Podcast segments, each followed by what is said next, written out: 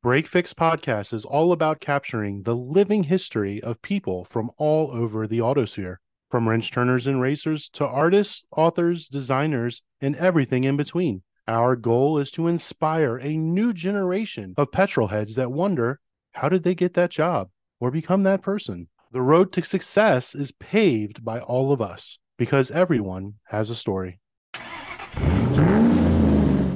Raised in auto obsessed Los Angeles during the 1960s and 70s, our guest spent his youth hanging around the dealerships where his dad sold cars. This experience bred a lifelong interest in both the cars and the business of selling them, and he's enjoyed a long and successful career, first as a sales manager for retail autos, and later shifting gears to work in aircraft. Joining the Mecum team in 2006, John Kraman served as the co-director of consignments for Mecum Auctions alongside Frank Mecum. Beginning in 2008 and continuing today, Kraman has been the commentator of Mecum Auctions broadcast on NBC Sports Network, Motor Trend TV, and others. And he's here to tell us about his fascinating career journey in the world of classic cars and broadcasting. Thanks, Don. And with that, let's welcome John Kraman to Break Fix. Hey guys, man, I just want to say thank you so much for taking some time to have me on your show. Always a pleasure. My illustrious co host tonight is Don Weberg from Garage Style Magazine. So, welcome back, Don. Thank you for having me. One of my favorite magazines, by the way, Don. Love the publication. Mecum and Garage Style have been together for a long, long time. It's interesting. Eric and I were talking about, my God, has it been that long? You know, which is really kind of interesting. Let's get to it then, gentlemen. Like all good break fix stories, everybody has a superhero origin. So let's talk about young John Kraman, the petrolhead,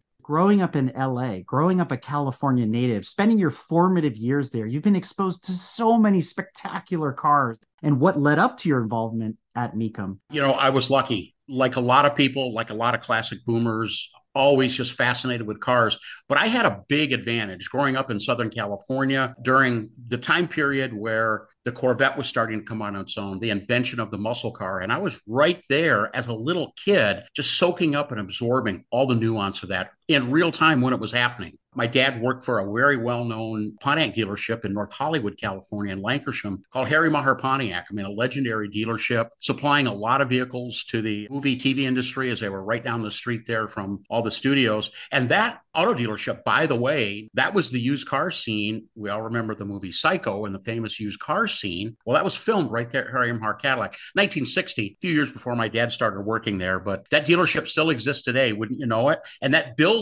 shown in Psycho is still there. It is now Universal BMW Mini. Isn't that typical of how things evolve and how things happen? So, anyway, as a little kid growing up there, I used to literally hang out at the dealership, talk to customers, look at the cars, read the brochures. I became fascinated with the whole culture of cars, selling cars, servicing cars, being in the automobile dealership. It was kind of my happy place as a kid, never thinking that all these years later, that that enthusiasm and a little bit of that knowledge would be useful for my role at Mecum. Never planned on that. Just a little kid loving cars. Running between the aisles of cars at the Pontiac dealership. Yeah. Here you are, young John in the mid 60s, and the GTO hits the showroom floor. What is your first impression? Totally blown away. That car left such an impression on me as a youngster that in July of 1976, when I was a tender 19 years old, I bought a 1964 Pontiac GTO, and I still own that exact car today. Oh, wow. Yeah. Almost 50 years later. Nice. What color? Cameo ivory, which is white with the dark aqua interior. And it's a two door hardtop body style, 389 tri power, four speed, just like the song. Wow. Yeah. So, anyway, that set the stage for my obsession with cars. And I remember my dad actually having me talk to customers and explain, of course, cars were a lot simpler then, various features, options. I had the options list memorized, the different engines, the transmissions, the gear ratios, what it all meant.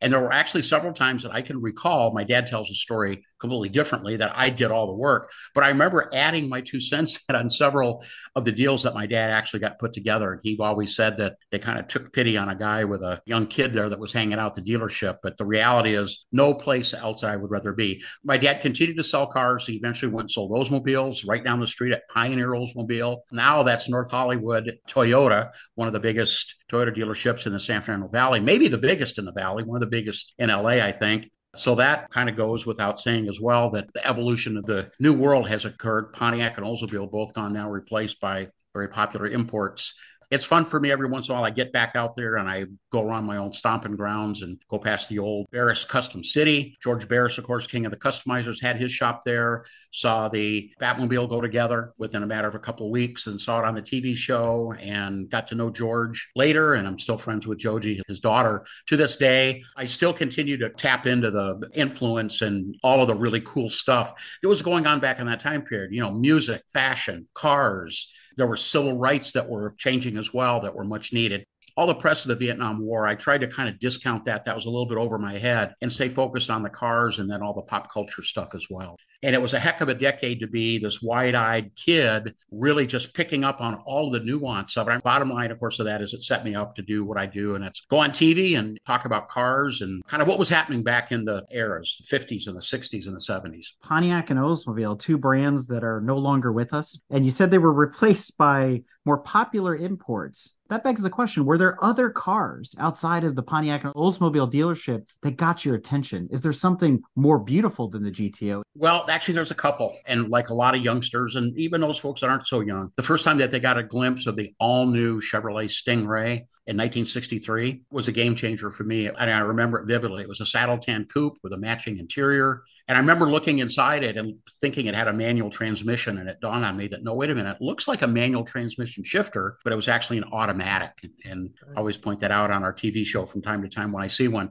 But that 63 Corvette to this day continues just to captivate me with its design and style, the futuristic look. And I'm not the only one. And while I've owned three Corvettes, a 72, a 2010, and a mid engine cars. It's 2020. That 63 Corvette has always just been a little bit out of my reach. It just every year they go up and up. Maybe I'll have one someday, but I've got a nice collection of plastic replicas. And for right now, that's going to have to do. But another car or two that really made a huge impact on me was the Ford Mustang coming out about the same time that the GTO did. But interestingly, it wasn't the convertible and the coupe that first came out in April 1964 that left a memory. Is when I saw the first fastback two plus two which came out about six months later. And that car means so much to me that eventually i succumbed to the blue oval bought one of the retro style modern era mustangs the uh, s197 platform 2014 the last year. Coupe ordered it black with the coyote five liter and a six speed it's gt and that car's got 25,000 miles on it and i love it and that will always be a part of my collection as well. And the fact that it kind of looks vintage-esque and a lot of the different clues helps me kind of connect the dot from the modern era back to the vintage day, but yet with all the performance and reliability and serviceability of a modern car. And then the final car I want to mention, I'm going to do a shout out, thanks to the folks at Pioneer Oldsmobile, long gone now, was the very first 1966 Oldsmobile Toronado that I saw, the landmark front wheel drive car that debuted, of course, in late 1965. I remember seeing the first one at the dealership. It was turquoise the wheel arches, the long hood, the short deck, the rotating drum speedometer, the flat floor in the front because it's front wheel drive, no transmission hump or drive shaft. To this day, I consider that to be one of the most beautiful cars ever. It did win Motor Trend Car of the Car of the Year, by the way. I don't own a Toronado, but that would be one I would probably have on my short list if I could get some space in my six car garage, which is currently full. You need quite a bit of space for the Toronado. yeah, it's a big car they're not all winners, John. I think we can all agree on that. Is there a car that sort of gets under your skin, something you just you can't stand, you don't like? Well, how about the car that my dad brought home for me to go take my driver's license test in? All right. Being a car salesman back in those days, they had demos and they could drive a car off a lot. I don't think that they do that much anymore. Maybe some of the higher ranking sales managers get to drive a vehicle, but I think the rank and file salespeople, I think that perk is long gone. So my dad he brings home for me off of the used car lot 1972 Chevrolet Vega oh. sedan, beige, with a three speed, not a four speed, but a three speed manual transmission on the floor. And I only had a limited amount of time driving a manual shift car. Bottom line is, I took that car and I got my driver's license and I passed my test. Thank goodness. To this date, I've got kind of a love hate relationship with the Chevy Vega. It was the car I got my license in. But on the other hand, it's turned out to be one of the worst cars ever built. Certainly the power train was pretty poor. The aluminum block with a cast iron cylinder head with the dissimilar metal of those two completely different materials and that heavy head caused a tremendous amount of head gasket problems. And then you didn't have any cylinder liners. So the rings would wear into that aluminum bore almost instantly. Terrible engine. I'm going to vote for the Chevy Vega as my car that I don't miss. growing up amidst the deep seated car culture in Southern California, everywhere you Yeah. turn, every block you walk down, every street corner, there's something different, something unique. A movie star is driving this, a regular guy's driving that. The doctor just bought a Ferrari, you know, all these kinds of things. Yeah. If you didn't grow up on one of the two coasts, you kind of missed out, right? It was basically Chevy, Ford, or Mopar. What you going to order this week, you mm-hmm. know, kind of thing. But at some point, all of us have to grow up. We're going to get deep into your Mecum career as well. But you said you worked in sales, you worked with your dad and things. But what did you go to school to do? And how did that lend itself towards your future? Well, I was one of those guys that was fortunate enough to realize that one way or another, I was going to have something to do with cars. By the time that I got into high school, I took every auto shop class that I could possibly take. And I just want to say in the public school system now, those are really hard to find. But back in the day, this would have been the early 70s, pretty much every school had them. And I took full advantage of that. In my senior year, I was able to actually go to, we called it VOTEC, I went and that was three hours a day. I went to auto shop and I mean, we did literally everything from A to Z. The only thing that I didn't do was body work. But from a mechanical standpoint, we did everything from A to Z engines, transmissions, you know, rear ends. And we would work on other people's cars, students' cars, teachers' cars, outside cars.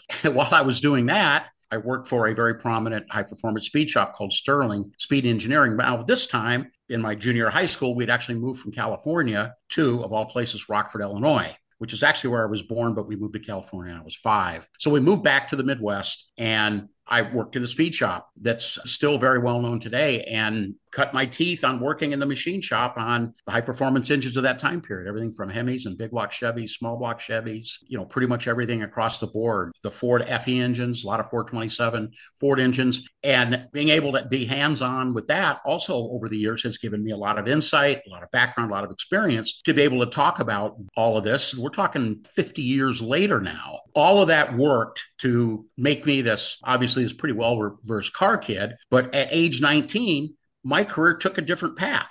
I became an aircraft mechanic because a friend of mine that lived behind me worked at an engine overhaul shop that overhauled aircraft engines. And he said, We're hiring people like crazy. And I, when I talked to his boss, he hired me immediately. So I had a really good career. Eventually, I got my pilot's license and I learned to fly. And then I transitioned, took my sales enthusiasm and sold airplanes. And I did that actually for 20 years, from 1986 to 2006. I sold airplanes and worked on them as a mechanic, as an instructor, as a pilot, and an aviation enthusiast. Again, being very mechanically oriented, that helped. Being a pilot obviously helped, and understanding the sales process helped as well. And that's where my background with Mecum started, 2006 a fellow pilot, David Burroughs, who's the founder of Bloomington Gold. Very well known guy, both in the Corvette world and then, of course, in the aviation world. He is a Stearman, where we're two trainer enthusiasts, and he's an instructor pilot and a formation pilot in that group and still does that to this day. Anyway, long story short, he put Dana and I together. He knew I was his car geek and an airplane geek. And I spent about 15 minutes talking to Dana, and boom, he said, John, I'm looking to expand this business, looking to get some people that can help me. He said, We're a big auction company now. We'll do about $80 million in sales this year. This was 2006. He said, I'd like to build this business up to be 125. Well, fast forward to 2022. I'm proud to say that Mecum Auctions generated, ready for this, guys? $785 million in the sale of collector vehicles calendar year 2022. That's not that far off of our target now of $1 billion. It's been one wild, crazy ride, guys. I can tell you that.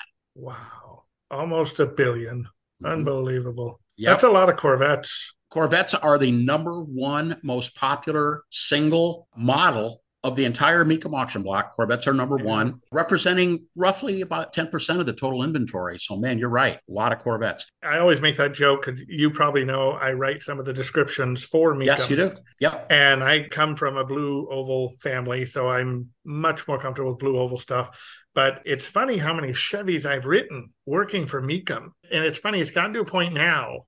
I think I know more now about Chevys than I do Fords, which is really, really interesting. But I, I, was just telling Eric the other day, he and I were bantering it back and forth, you know, 911 versus Corvette. And I found myself in the corner of the Corvette and this and this and this and this. In the back of my mind, I'm sitting there why do I know so much about Corp? Oh, Mecum, of course. You know, it, it's really kind of funny the way it just all rubbed off. So yeah, when you go back through and you look at all the Corvettes Mecum has sold, it's insanity how many Corvettes go through Mecum. You know how we settled that debate, John? Uh, It'll never be settled. So I'm really anxious to hear how you guys resolved it. The answer was Dodge Viper ACR 2016. oh yeah. Ah, Pivot. We need Love that tie killer, you know? I love that. I mean, that's a classic battle, man. Since the 911 came out in 1965, what a sensation that car has been. And I love both cars. Biggest advantage the Corvette has over the 911 typically is value. It's a less expensive car. Right. So if you're looking, you know, bang for the buck, Corvette's got the edge, arguably. But if you're looking for obviously world class distinctive car with a rich history. It's pretty hard to go wrong with a 911. And I think the resale value of those things prove that point. In a perfect world, you'd have one or multiples of each. That 63 Corvette I mentioned earlier, that kind of drove home the point for me that I wanted Corvettes to be a part of my life. And I'll tell you, I, I just adore them. There's just something about being behind the wheel of those cars, three different distinct generations. I love them all equally, and they all take me to a different place when I'm behind the wheel. All of them are equally the place that I want to be, just at different times. Very fun. They all are amazing. 911, Corvette, any of them. And it's funny, we can argue till kingdom come and literally still not have a winner because both of us are right. Right. You know, and then, yeah, have the Viper guy step in and what the heck, we'll have a three for all. None of us are going to be exactly wrong. We just have different, you know, it's amazing. It really, really is. But, you know, if you really want to talk great cars, John, and I think Eric will agree with me here on this, you know, it, it really comes down to it Chrysler's TC by Maserati. It gets no better, am I right? Here we go again. I've got a good story about one of those. I knew you would. We do about 35,000 cars a year. We are, of course, the undisputed world's largest collector car auction company by far. So, yes, we've had the Maserati TCs. And this goes back probably at least a dozen years ago. It was on TV and it brought like $6,000, which, depending on the condition, it's still a $6,000 car the guy that bought the car was next to his buddy. And I don't know why the camera, and the microphone was on these guys, but his buddy says, Hey, man, he said, I didn't know you wanted that car. Did you really want that car? And he looked over at his buddy, clears a bell, and said, No, not really. I just wanted the hat. Back in that time period, you'd buy a car and you'd sign the bid sheet, and the gals would give you a Mecum hat. It was hysterical. And to this day, we still talk about that and make jokes about that. One of the great moments in Mecum history we'll never forget. It's kind of like the scene from Caddyshack. They're in the pro shop buying supplies. The judge has got, you know, that real ugly, corny hat on, and Rodney Dangerfield looks over and says, Hey, look at that hat. I bet you get a free bowl of soup with that hat. Same kind of a deal. Same kind of a deal. Looks good on you, though, you know? Right. That's the scene. Yeah.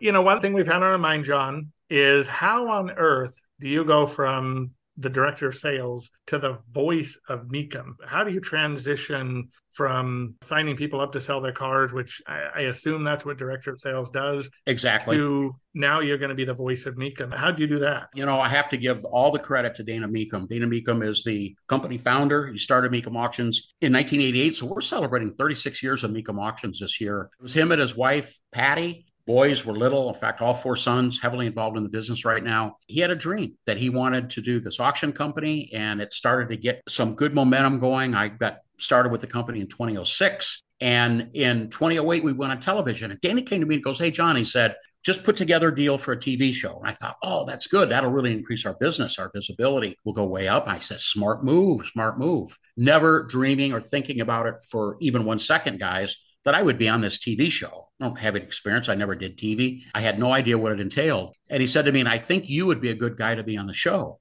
I kind of had this panic just sort of overwhelm me because I don't want to disappoint the boss, but I also don't know anything about being on TV. He says, I've talked to the producer. His name is Terry Lingner. He's a well known automotive producer, by the way. And he said, I talked to Terry and he wants you to come to his studio in Indianapolis, do a little kind of a mock screen test. And I said, all right. So I went down there. At the time, this was 2008, Terry Lingner was the producer, and his company was producing Barrett-Jackson. And it just so happened that he had hours and hours and hours of footage, both audio and video footage. So he put video up on his screen, slapped a headphone on me, and took the audio out and said, As these cars come up, just talk about the cars. And I think three cars popped up, and I remember two of them. The first one that came up was a 68 Roadrunner. We can talk three hours on a 68 Roadrunner, right? The second car that comes up was a 67 Corvette and had a big block hood. And I didn't know which engine it had, of course, but I knew it was a 67 Corvette convertible with a big block hood. Again, an easy car to talk about. And I ID'd correctly the cars, gave a little bit of background and the significance of both cars. And Terry was talking to me on the headset and he goes, Man, he said, Wow. He said, you know these cars? And I said, Well, I am a car guy. And he goes, But here's the deal to be on TV, you have to be able to listen and take timing commands for commercial breaks and all these other things and feature featurettes. And we're going to let's listen in, all these different things. But yet you have to continue your thought and not stop talking when somebody's talking in your ear. Can you do that? And I said, Well, I don't know. And he goes, Well, let's try it. So another car rolls up. I forget what it was. And I'm talking about it. And he says, Okay, well, we have to go to commercial break in 30 seconds. And all I could think of was somebody's talking to me. Stop talking. I didn't want to talk all over him. So he goes, No, no, no, John. He said, You can't do that. You got to finish your thought. You got time to finish your thought. And we struggled with it for about 20 minutes. He goes, Do you think you could do it? And I said, Terry, I don't know. He said, Let's give it a try on the show. Fast forward to the first show. I can't tell you when it kind of crossed over, but he told me before I went there, he said, John, you need to keep one thing in mind. You're the car guy. All the other people you're going to be working with, they're experienced television talking heads. You're the car guy. All you need to do is sit back and talk cars. And that's when it hit me, guys, that well, I've been spending my whole life talking cars. One of the only things I know how to do. Anyway, we gave it a shot, and here we are now, guys, 16 years later, hit TV show. We're second year with Motor Trend. I'm the lead TV commentator analyst. I've transitioned away, starting in 2017, away from being uh, director consignments along with Frank Mecum into director of company relations, being the company spokesperson, attending a lot of car shows and events and speaking, a lot of interviews, podcasts, which takes up almost all of my time. I don't know how I had time to handle consignments, but the bottom line is the company has grown radically over the years. And certainly our exposure on television has been a huge part of that, obviously. But for me personally, imagine this car guy growing up in California and the stars aligning perfectly to the point where I'm the guy representing the rank and file car guy. Guys like you, maybe that are not on TV, you just got to know, man, I've got your back. Two things.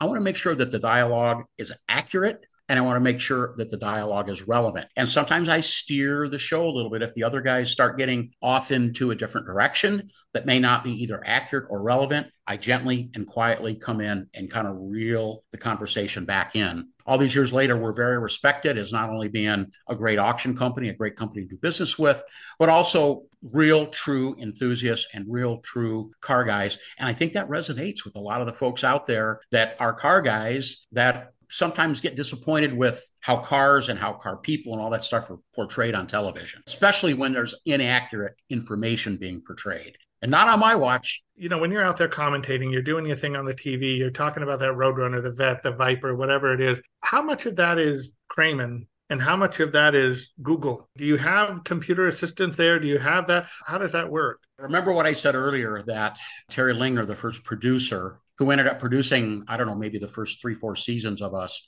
Terry Lingner told me, John, all you got to do is sit back and talk cars. No, I don't have a computer. I don't have one there up at our announce booth. I do have the description of the car that's as supplied by the consigner that everybody else has access to. The public has access to that. It's up on the website, it's up on the bid screen. I do have that in front of me when there's information on it. Sometimes a wife might consign a car that morning and her husband passed away the week before and she needs to sell the car and she doesn't know anything about it. It's a sad tale. We don't talk about that on the show, but that happens. And then sometimes the information as it's relayed isn't always accurate. So I have to kind of check it on the fly. But all the other tidbits, all the historical background and the facts and the figures and the production numbers and colors and engine sizes and options and why this is an important car, all of that's 100% sit back, relax, talk cars. Now, keep in mind, you think, oh, that's impressive. Cars on the auction block less than two minutes. And we have a lot of ground to cover on that car, including some of the bidding action. It's not like I have to do a half hour documentary on the car. I would probably do some research if I was going to do that on a specific car. We wanted to make it feel like it's car guys sitting around talking cars, not reading off the script, which we're not, not reading off a computer screen,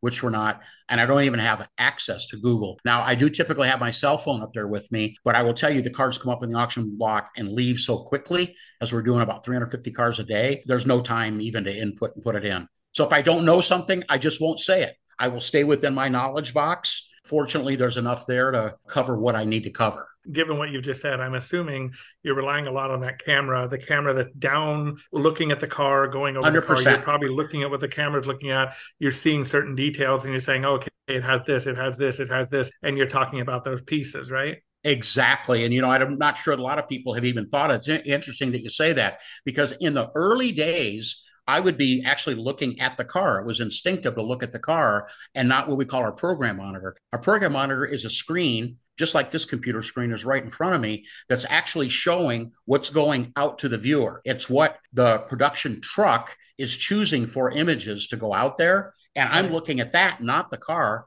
I could do it at home on my computer, looking at the program monitor. Right. So that's exactly what I'm doing. So if the camera is looking at the tail lights and I've got a tidbit about taillights, I'll talk about it. I'm not going to talk about taillights if we're looking at the steering wheel or the shifter right. or in the engine compartment or at a wheel and tire. So you're exactly right. And over years, I've learned just to sit back, be conversational, and anticipate how long the camera is going to be there and where it probably is going to head next. Could you ask the camera guy go back to a certain area or go to this area if you wanted to see something? Very rarely that will happen. And they'll typically be one of the floor reporters, not me in the booth. I won't do that. But sometimes they'll do it themselves. If they leave the interior and I'm still talking about the console and the shifter and the shift knob, they're listening. They can't talk to me because there's a limited amount of people that have access to the announce team that can actually talk to them because of distraction purposes. But I'll see the camera then start to pan back in while I finish out my thoughts. And that's a pretty common trick. So obviously, heads up to our total 100% pro TV crew. It's about 45 people to put on the TV show, even though there's six announcers. I always say we get to do the easy part. I sit back and talk cars. It's all those guys lugging cameras and dealing with sound and camera angles and it looks seamless and it looks nonstop, and it is to the viewers. But I will tell you, there's a lot of moving parts, not only to the TV production aspect, but also in conjunction with the actual auction itself. The execution of the auction is a major, major operation, and it's got to blend well with TV. And over the years, we've learned really to work together. Everybody gets along, there's no tension, there's no egos we just get out there and we do it and we pack it up. And a couple weeks later we're doing the same thing somewhere else and it's just nonstop so what's fun about this john is watching the mecum auctions on television when you can't be there and listening to the banter that you have with the other announcers it's on par with watching a basketball game or a baseball game but even for those of us in the racing community it's not too different even than listening to like imsa tv where john hindhaugh is constantly yep. going on all this data about the cars and the drivers and all that kind of stuff so for me as a newcomer to the auction scene, watching the Mecum programs on Motor Trend has been beneficial because it helps me augment knowledge that I have. You guys are picking on certain things that maybe I wouldn't notice even if I was there. I still don't know how you retain all this stuff. Yeah. But let's talk a little bit more about Mecum itself and the different auctions. You, as a commentator, as you mentioned earlier, have to travel all over the country to different events. Obviously, Mecum's biggest event of year being Kissimmee, and there's lots of others Monterey, Harrisburg, Las Vegas with the motorcycles only, things like that. How do you, as a commentator, make them all feel different, make them unique? There's always the variables. You never know what kind of car is going to show up. Sort of like a box of chocolates, right? Fortunately for us, it takes care of itself because each of our own individual auctions has its own personality. And let's take two extremes that you mentioned. We'll take our Kissimmee, Florida auction. Now, we're keep in mind, we're at Kissimmee twice. We were there in July for what we call our summer special, but that's a fraction of the size of our big auction, world's largest collector car auction. It's in January, Kissimmee, Florida, which is Orlando, by the way. That's a monster. That is an event that is a bucket list item for so many car enthusiasts just to be able to go to that and experience 4,000 cars crossing the auction block over a period of almost two weeks. It's just incredible. It is so big and so much fun, and it's continuing to grow and grow and grow each year. Then let's transition over to talk about our Monterey, California auction. That's our traditional auction during Monterey Car Week. That's obviously mid August every year. It's our smallest individual auction, guys, only 600 cars. But of that 600 cars over three days, we will have the highest per car average of any Mecum auction. And I tell you this contrast of these two because each of our auctions has their own distinctive personality and purpose. And part of what we do in setting up a day's lineup of cars, keep in mind, typically our shows are six hours long. We'll explain at the top of the show, I will, okay, here's what we're going to see today based on our experience. This is what we can look forward to. You've been in the auction world for quite a little while. Is there any one thing or any two things, any events that have happened or any changes that have occurred that have really made the auction world the oh wow moment? Honestly, I think that it's the visibility. It's the fact that collector car auctions and even other automotive shows, the build it shows and all that that are so popular right now, car collecting, auctions, all of that. It's put that into the public mainstream. And I think it's really helped not only Mecum auction, other auctions as well. And I think it's helped the collector car industry in general as it began kind of as entertainment. And now it's a way to sort of chronicle and document and promote what happens at a collector car auction. And as we all know, it's exciting, it's stimulating. There's the X factor there. Some people say it's the cars or it's the sound or it's the auctioneer banter it's the pricing the bottom line is is it's all of that it's this cocktail that's just magical now not everybody can pull it off whether it be on television or not the way that Mecum does. I hate to be bragging, but we've got the best auctioneers, the best auction team. I think the best TV crew in the business. And I'm not talking about me, by the way. And it all conspires to make people say, man, this is fun. This is cool. I want to be a part of it.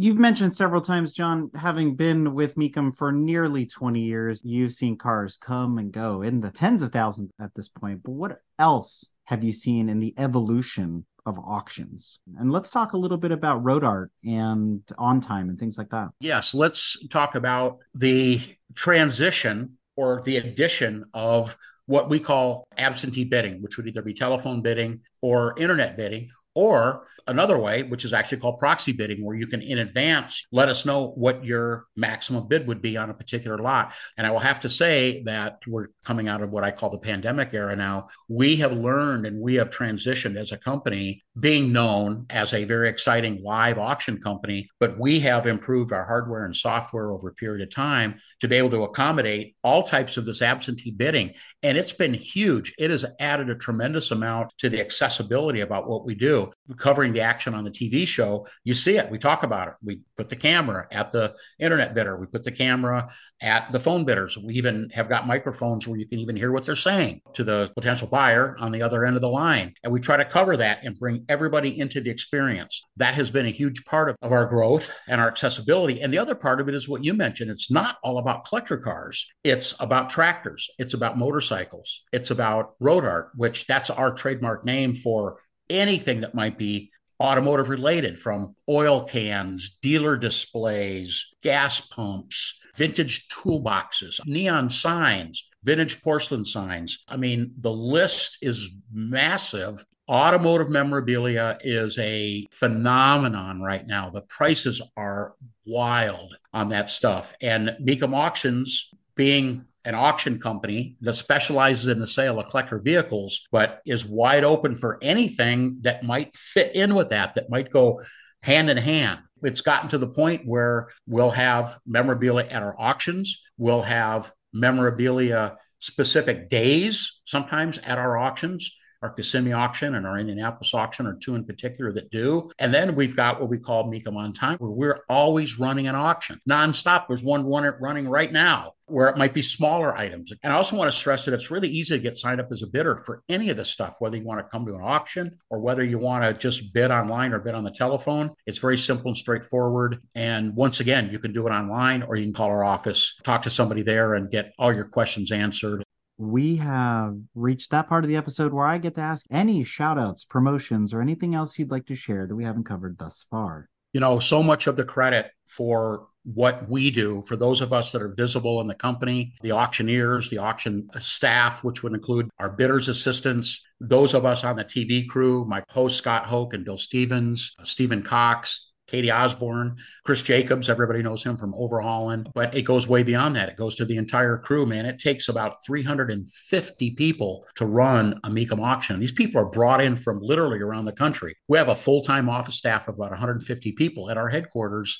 up in Walworth, Wisconsin, that are right now, as we're speaking, they've got their head down working future auctions on top of each other. That's not our road crew. That's our office crew that stays home. And then there's those of us on the other end that will leave the office and go out on the road. And we're bringing in like I said, about 350 people to run these auctions. There's a lot of moving parts, but everybody works hard to make sure this thing operates like a well-oiled machine. Got to give a shout out to them. And then, of course, you know, Dodge, the Brotherhood of Muscle, they're our exclusive automobile manufacturer. A lot of changes going on in the automotive world right now, but Dodge telling us they're going to maintain that Brotherhood of Muscle image. They're going to keep pushing forward with cars that are fun and exciting to drive John Kraman is the man with a real passion for classic and collector cars. He holds his personal collection near and dear, with some of his favorites being a 1964 Pontiac GTO, a 2014 Mustang GT, and a 2010 Corvette C6 outside of his work with Mecum and Cars, Kraman enjoys spending some time with his wife Christine, his four grown children, and five grandchildren, as well as connecting with his rock and roll roots, playing guitar and singing in a classic rock trio known as Redline 7000. To learn more about John, you can connect with him at mecum.com or on social media at Car Kraman on Twitter or on LinkedIn. And don't forget, you can tune in every two weeks for a new episode of Mecum on the Move podcast hosted by John. Well, John, I can't thank you enough for coming on Break Fix and sharing your life story with us and how you have become the voice of the number one auction in the world. And I look forward to seeing you in person at future Mecum auctions, but also catching up with you on TV and learning from your encyclopedic knowledge. It's fantastic and just keep up the good work. Well, you got it, Eric. Thanks to you guys for having me on. We've had a great conversation. Anytime you guys want to talk cars, talk Mecum, talk trends, I'm on board to do it with you guys. Don, thank you, brother, for everything that you do out there. Love the magazine never miss a chance to look at it. And that's another important element of the collector car world as well, where we display and how we display our pride and joy. Maybe more about that on the next episode. That'd be great. Nobody sells more than Mecum.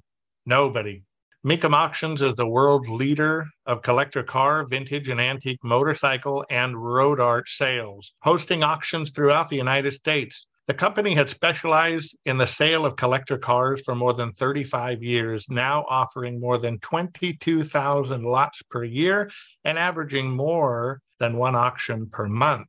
Mecum Auctions is headquartered in Walworth, Wisconsin, and since 2011 has been ranked number one in the world with the number of collector cars offered at auction and is host to the world's largest collector car auction held annually in Kissimmee, Florida, as well as the largest motorcycle auction held annually in Las Vegas, Nevada.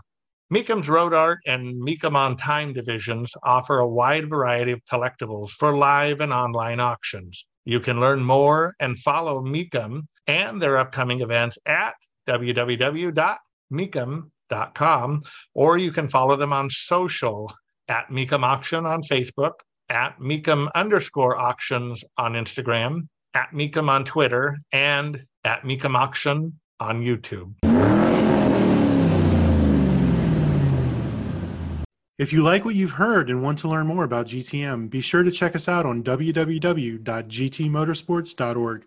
You can also find us on Instagram at Grand Touring Motorsports. Also, if you want to get involved or have suggestions for future shows, you can call or text us at 202 630 1770 or send us an email at crewchief at gtmotorsports.org. We'd love to hear from you. Hey, everybody, Crew Chief Eric here. We really hope you enjoyed this episode of Break Fix, and we wanted to remind you that GTM remains a no annual fees organization. And our goal is to continue to bring you quality episodes like this one at no charge. As a loyal listener, please consider subscribing to our Patreon for bonus and behind the scenes content, extra goodies, and GTM swag. For as little as $2.50 a month, you can keep our developers, writers, editors, casters, and other volunteers fed on their strict diet of Fig Newtons, gummy bears, and monster. Consider signing up for Patreon today at www.patreon.com forward slash GT Motorsports. And remember, without fans, supporters, and members like you, none of this would be possible.